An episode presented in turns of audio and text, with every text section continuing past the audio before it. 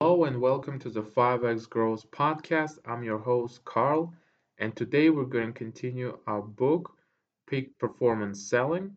This is chapter 9 Staying in Your Peak Performance Range and How to Beat Call Reluctance. Brian considers himself successful. He is image conscious and knows how to act appropriately. Prospects like to deal with people who have style and class. Brian wants to be nothing short of the very best salesperson around. His self image affects his behavior. He doesn't prospect much, but because he feels it is beneath him. To avoid his fear of embarrassment and possible loss of self perceived status, he dedicates much of his time to industry organizations and professional groups. He rationalizes that networking is better than prospecting. He would rather re- rely on word of mouth to get new clients. Unfortunately, relying on others to refer prospects to him has never paid off. Brian figures it's at least better than exposure to prospects who don't know him. And now let's talk about identifying call reluctance. These people's self-sabotaging fears have resulted in call reluctance. Do you identify with any of them? If you realize your productivity is low or that you are prospecting at low levels, you could have call reluctance. You have goals and the motivation to achieve these goals, but you find it emotionally difficult to get yourself to prospect and thereby to achieve those goals. Most managers recognize that call reluctance is the main reason new salespeople fail, but few comprehend the impact it can have on more experienced producers, causing them to become complacent about prospecting calls. Well, now let's talk about types of call reluctance. The first step in dealing with call reluctance is to recognize what it is and how it is affecting you. While there are numerous character types who experience call reluctance, four stand out as the most common analyzing reluctant, image conscious, position accepting, fearful of intrusion. And now let's go one by one and break them down. So, the analyzing reluctance, what does it mean? Analytic call reluctance occurs in salespeople who are overly concerned about being swept away by their emotions. Afraid to show their true feelings, they preoccupy themselves with highly technical matters. Analytical keeps their feelings in the deep freeze. They are afraid to reveal themselves because they suffer from the fear of rejection. They overanalyze and underreact, uh, appearing reserved and self restrained in interpersonal conversations. When they give sales presentations, they tend to stress information while neglecting emotions. They sometimes even seem cynical about the value of interpersonal re- relations and people skills. Now let's move on and talk about the image conscious type of call, call reluctance. The image conscious type of call reluctance is prevalent in salespeople who try to overcome self confidence and self esteem insecurities by making a show of the trapping of success. These people commonly suffer from the fear of failure and often fear of success as well. They invest heavily in the appearance of wealth and achievement. Ostentatious in their displays of success, this type maintains a constant vigilance against any threat to their advertise respect and net worth. In an effort to impress others, they often work on showy, if not difficult, cases. Lacking qualifications or experience, they nevertheless spend time working on big endeavors with a low probability of success, believing these unfrequent hot deals are compatible with their perceived professional image. Sales in general is beneath them and is and is seen as just plain undignified. Well, uh, now let's move on to the position acceptance type of call reluctance. So the position acceptance type of call reluctance occurs when salespeople suffer from fear of embarrassment. They're embarrassed or apologetic in their role as salesperson. They often suppress their sense of dedication and zeal because they don't believe their job or position is professionally impressive. This sense they are a disappointment to some significant person in their lives. Position acceptance types may suffer from periods of job-related depression.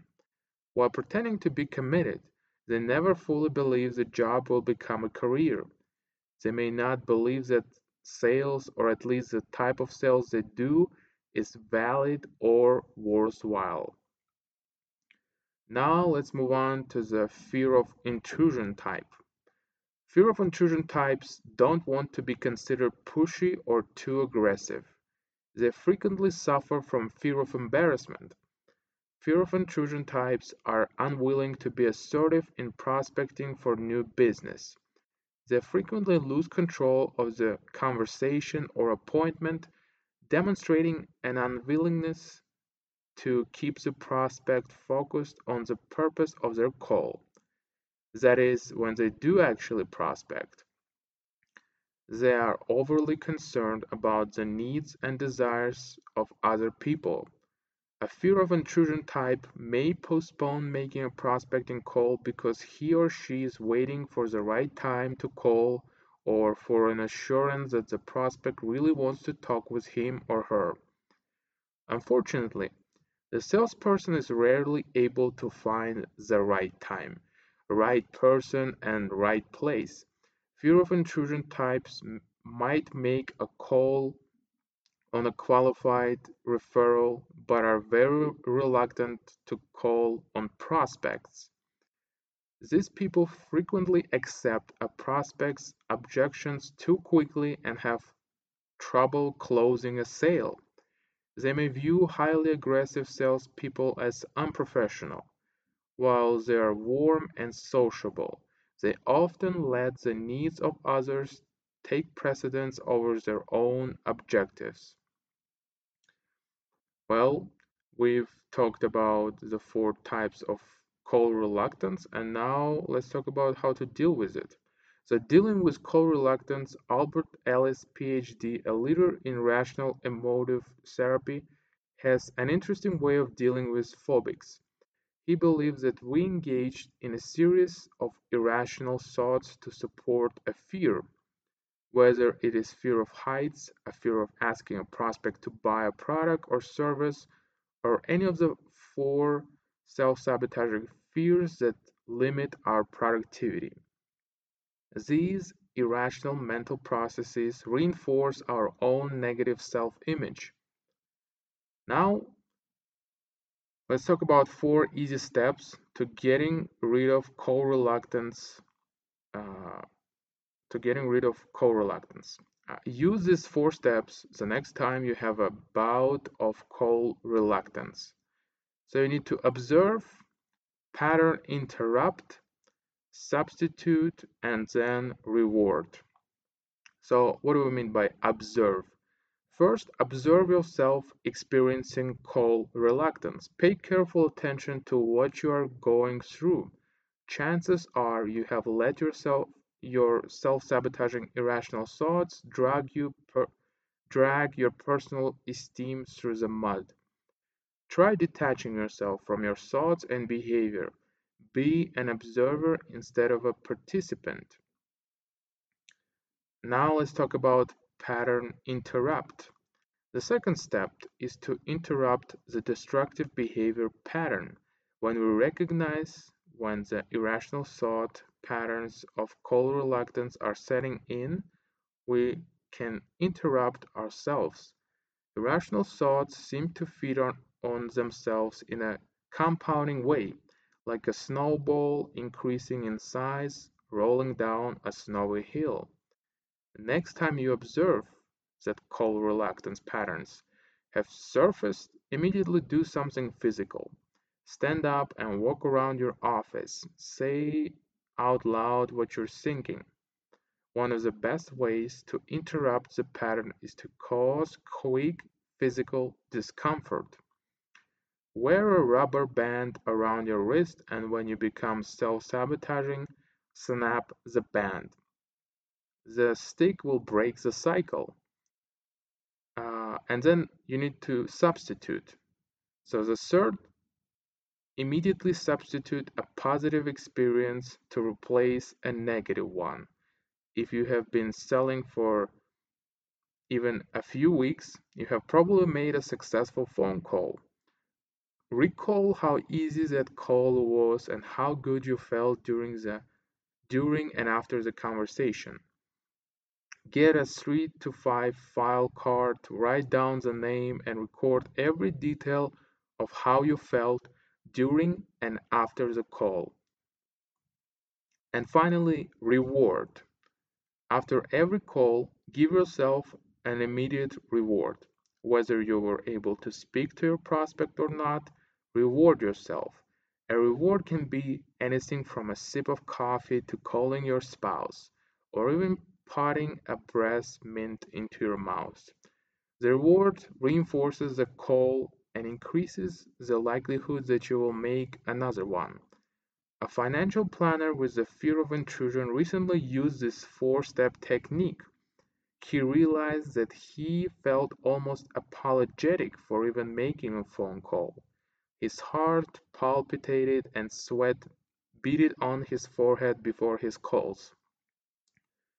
Then he observed his own phobic reaction, interrupted himself with a rubber band snap substituted it with a memory of a successful call, and drank a cup of coffee as a reward after he made the call. Not only did his level of anxiety decrease, but he finally was able to increase his revenues on the telephone and also to call past referrals for appointments he had put off for months. If you're good on the phone, you'll be light years ahead of your competition. Your productivity will increase when you can learn to recognize how the four self-sabotaging fears can cause call reluctance. And you can identify the type of call reluctance you have. Then you can do something about it. When you do, business will simply flow to you. So this is the end of this chapter.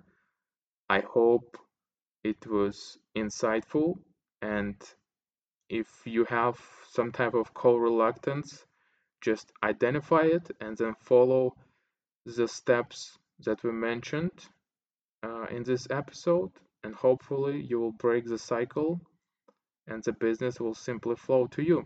So thank you very much. This was 5x Growth Podcast. I'm your host, Carl. See you next time. Bye.